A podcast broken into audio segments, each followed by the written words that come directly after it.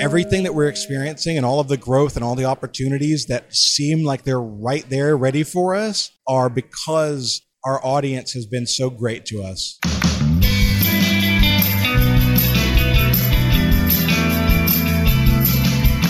Welcome to Starve the Doubts. I'm your host, Jared Easley. Joining me today, Jonathan Oakes from TrivialWarfare.com. Jonathan, how you doing, sir? I am doing very well, my friend. How are you? I am thrilled to be hanging out with you because not only are you a speaker at a conference that I'm attending, but you also have a plaque that is in the seat next to me. And for people that aren't here that can't see this, you're going to have to describe what in the world we're looking at. This is a thing of beauty. So, this is a framed congratulatory message from the House of Congress in Massachusetts. It's actually the Massachusetts House of Representatives, and it says, Congratulations to Trivial Warfare in recognition of your 100th episode. The entire membership extends its very best wishes and our hope for your future good fortune. it was really cool. So, what happened is I have listeners who are Massachusetts state representatives. You have a podcast called Trivial Warfare. Absolutely. It's a trivia game show. Yes. It's like going to a bar and playing a pub quiz game. And these representatives from Massachusetts came on the show, and we had a lot of fun with them. And this was their way to say thank you about that. Oh, what a cool thing. What's, and what's funny is you don't even live in Massachusetts. what's funnier is I don't even like Massachusetts. I'm vocal. I've been vocal on record for 100 episodes. I don't like Boston. I don't like the Red Sox. I hate the Patriots. And so, literally, I had to eat my words. I had to say, Massachusetts, you're all right with me, but I still hate Tom Brady. Oh. well, I think it's pretty cool that you got this plaque. That's pretty amazing. And Trivial Warfare is a show that I mean, I you've told me a little bit about some of the people that listen to your show and that have ended up being on your show. And so let's just go there for a moment because I think that's really fascinating. You've run into some folks that, you know, might surprise some people. Yeah, you know, so when we're doing a show like this, we're going to get above average intelligent people, right? Yeah, that's easy for me to say. People of above average intelligence. So we've had congressmen on. We've had Jeopardy champions on. I had a great show, episode 98. I pitted two different Jeopardy champions against each other in a, in a little match to see who was better. We've had a lot of Jeopardy players on, and just it's a really great community that we're able to engage with and have on the show and have a good time with it. So let's give an example of the show, what it would be like. So let's pretend you and I are playing for a moment. Okay, so it's a game show. We would have a third person, Yep. and they would be a host. There's six rounds with three questions each, and they would ask the question. One of us, whoever figured it out first, would write down our answer, circle it, and the other one would start talking out loud, trying to figure out what the answer is. So I might say something like, okay, I know this person was in that movie, this person was in that movie, so I think that means the answer might be this. And then you would give your answer, and we'd get scored for it. Can you ask me a test question? Absolutely. Who wrote the song A Boy Named Sue? Johnny Cash. Johnny Cash sang A Boy Named Sue. Oh. Shel Silverstein wrote it. Oh. Shel Silverstein. I did not know that. Yep. Yes. Love that kind of trivia. Where Okay, it comes out of left field. Yep. Absolutely. All right. So why trivia? Why Trivial Warfare? You know, I've always been a trivia fan. I grew up loving Trivial Pursuit. I did a game called Brain Brawl when I was in high school. And when I started listening to podcasts, I realized, hey, there might be games out there that are like trivia games. And I'm going to go find those. And what I found were some shows that were related to trivia, but they weren't competitions, they weren't games. They were just sharing interesting facts. And while those are nice, I wanted something I could play, something I could play along with. I have this desire to prove that I'm smarter than other people, right? And so it wasn't out there. And I figured, okay, if these people can do that, then I can create what I want to listen to. And that's what I ended up doing with Trivial Warfare. It's literally the game that I wanted to hear on the radio or on a podcast. And so it's exactly what I wanted. Okay. So from wanting to do it to now creating it, how did you realize, okay, this is going to be my idea for a podcast? And oh, yeah, now I'm going to learn how to podcast, so on and so forth. You know, it's really interesting. I never felt like I had any barriers to entry.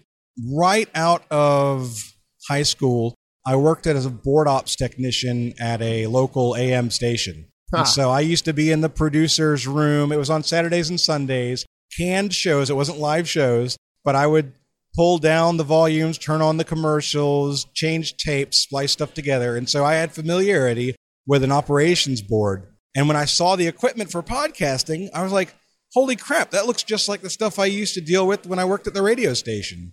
And so the idea of giving it a try and buying some microphones and starting to record, it never really had any, there was no fear there. I figured I could do it. Lo and behold, I could do it. You could do it. So, what were those first few episodes like? What did you learn from those? They were good for what they were. It was head to head, me against my best friend Chris. We started the show together. It was always my show, but Chris is literally the person I play trivia with. So it was me against him. I would ask questions to him, he would ask questions to me. It went okay, but it wasn't really the show that we have now, and it wasn't the show that other people have fallen in love with, right? What really started to happen was we added hosts. And so all of a sudden we had a level playing field. We're both answering the same questions, and our audience can now play along and see if they could have beaten one of us or both of us on the same show answering the same questions. And that's that was really a big step towards taking it from the very beginning stages, the proto stages, to getting us closer to where we are now. And at what point did you did that idea occur to you? Hey, let's try this. You know, it was um, pretty early on. We knew that we were struggling when we would argue over whose questions were harder. He, he's like, "Well, Jonathan, I'm losing because you're ask, asking harder questions." I'm like, "You're losing because you're worse than me." right? And so we realized like we need the same questions, and that means we need somebody to ask. And we went to our favorite local trivia host at a restaurant and said, "Hey, listen to the show on this thumb drive. It's our show. We'd love for you to come on and record with us. You can use questions that you've used in your pub trivia games. You don't have to write anything. You don't have to do any work. Just come in and ask the questions for us." And that was that's how it happened. Okay, and then you decided to move it beyond just you and your friend Chris. You know, it wasn't intentional there. That happened because some of our other friends said, Hey, I really love what you're doing. Can I do it too? And I looked at him and was thinking, Well, are you first? My thought was, Are you good at trivia? Because I never would have thought that, right? So we have a, uh, a co host, Carmela, and Carmela came on and she did a history episode with us as a contestant in a three way and she was fantastic. And I thought to myself, holy moly, that was really good. I want her back. And then our friend Ben was like, I'm not great at trivia, but I'd love to ask questions. So are you interested? And I'm like, yeah, because we sometimes our guys can't show up and we need somebody else there. Yeah. And so it was our audience members who were local who loved what we were doing and wanted to be a part of it. And that's how we ended up expanding to the full group. So once you expanded, at what point did you realize, oh man, this is you know taking off? People will really like this. It's resonating. When did that occur? So we experienced slow, steady growth over the course of about a year and a half. Okay. It was always good. We never felt discouraged. We weren't getting a lot of communication, but we never felt discouraged because we're playing a game.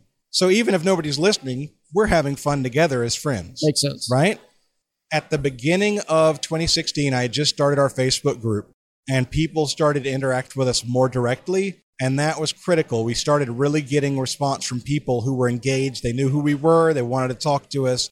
And so our group atmosphere was a big deal. And then in July, we started bringing listeners on regularly as players and hosts. And that's when it really started taking off. Our growth since then has been exponential. Man, congratulations. I love how you just took something that you enjoyed and that you did any, anyway, and now it's turned into what it is. So, what, what do you think the future has for Trivial Warfare? It's a fun question to play around with. I think that doing what we're doing now, we can continue to grow. And I think there's a lot of headroom there. You know, when you dream about it, though, you always dream, okay, what's the next big step, right? I think Trivial Warfare could be, we could have spin offs. I think that's a logical next step. But I think Trivial Warfare could someday turn into a TV program. It Wow. could it could turn into I mean, Alex Trebek is retiring after this season. I don't know if you know that, right? I don't know how good Jeopardy is going to be without Alex Trebek. Maybe there are people who are going to move moving away from Jeopardy. What are they going to listen to? there are millions and millions of people who love trivia. If you can just get them to coalesce around something that's good, you never know how far it can go. And so my job is to make sure that we get it in front of as many people as possible and that we're good enough to be worth their time. Would it make sense to try like something like on YouTube where you're just recording? For us, no. And the reason is that the show is very heavily edited. When I ask a question, it might take somebody three minutes to come up with their answer, right? And some of that is going down paths that aren't entertaining and they're boring or they're quiet. Yeah. And so we have to clean all of that up so that the show can be tight and it can be just the good stuff, Okay. right? So it's not the the recording might be three to three and a half hours long. The show is going to be between an hour and twenty minutes and usually an hour and forty, sometimes longer. So we cut a lot to get it down to just the stuff that I think is worth having on the show. So how long does that process take for you? It used to take longer than it does now. I hired an editor, Joel Sharpton, who does a great job. I don't ask him to get really nitty gritty with it. I ask him to do the first level cuts, the high level, and he cleans a lot of that up for me. So I'm not listening to three and a half hours. Once I get it from him, it's already in good shape, and I just go in and make tweaks. So probably two hours of editing that I do after I get it back from him, and maybe 20 minutes to get everything else ready to go for the week. I love it. All right, Jonathan. So as we start to wrap up here, two questions. One being, where can people connect with you online? trivialwarfare.com is the simplest place to check out the show and learn about it. If you like the show and you want to be a part of it, then you literally should go search out the Facebook group Trivial Warfare Army. You can be a part of what we're doing. The community is fantastic. So whether you think you're good or not, if you like trivia, that's the best place to find me. Fair enough. And we always ask for final thoughts. You know, we're here at Podfest, and I just did a um, a speech on audience engagement, and it really does strike me. I actually, before I did that, I wrote a message out to our group saying thank you to all of our listeners for their level of engagement, because truly everything that we're experiencing and all of the growth and all the opportunities that seem like they're right there ready for us are because our audience has been so great to us. So my final thoughts are always around thanking my audience and just being grateful for what's happening. Well, Jonathan, I'm grateful for your time and appreciate what you're doing, man. Thank you for being willing to chat. Absolutely. Thanks for doing this with me.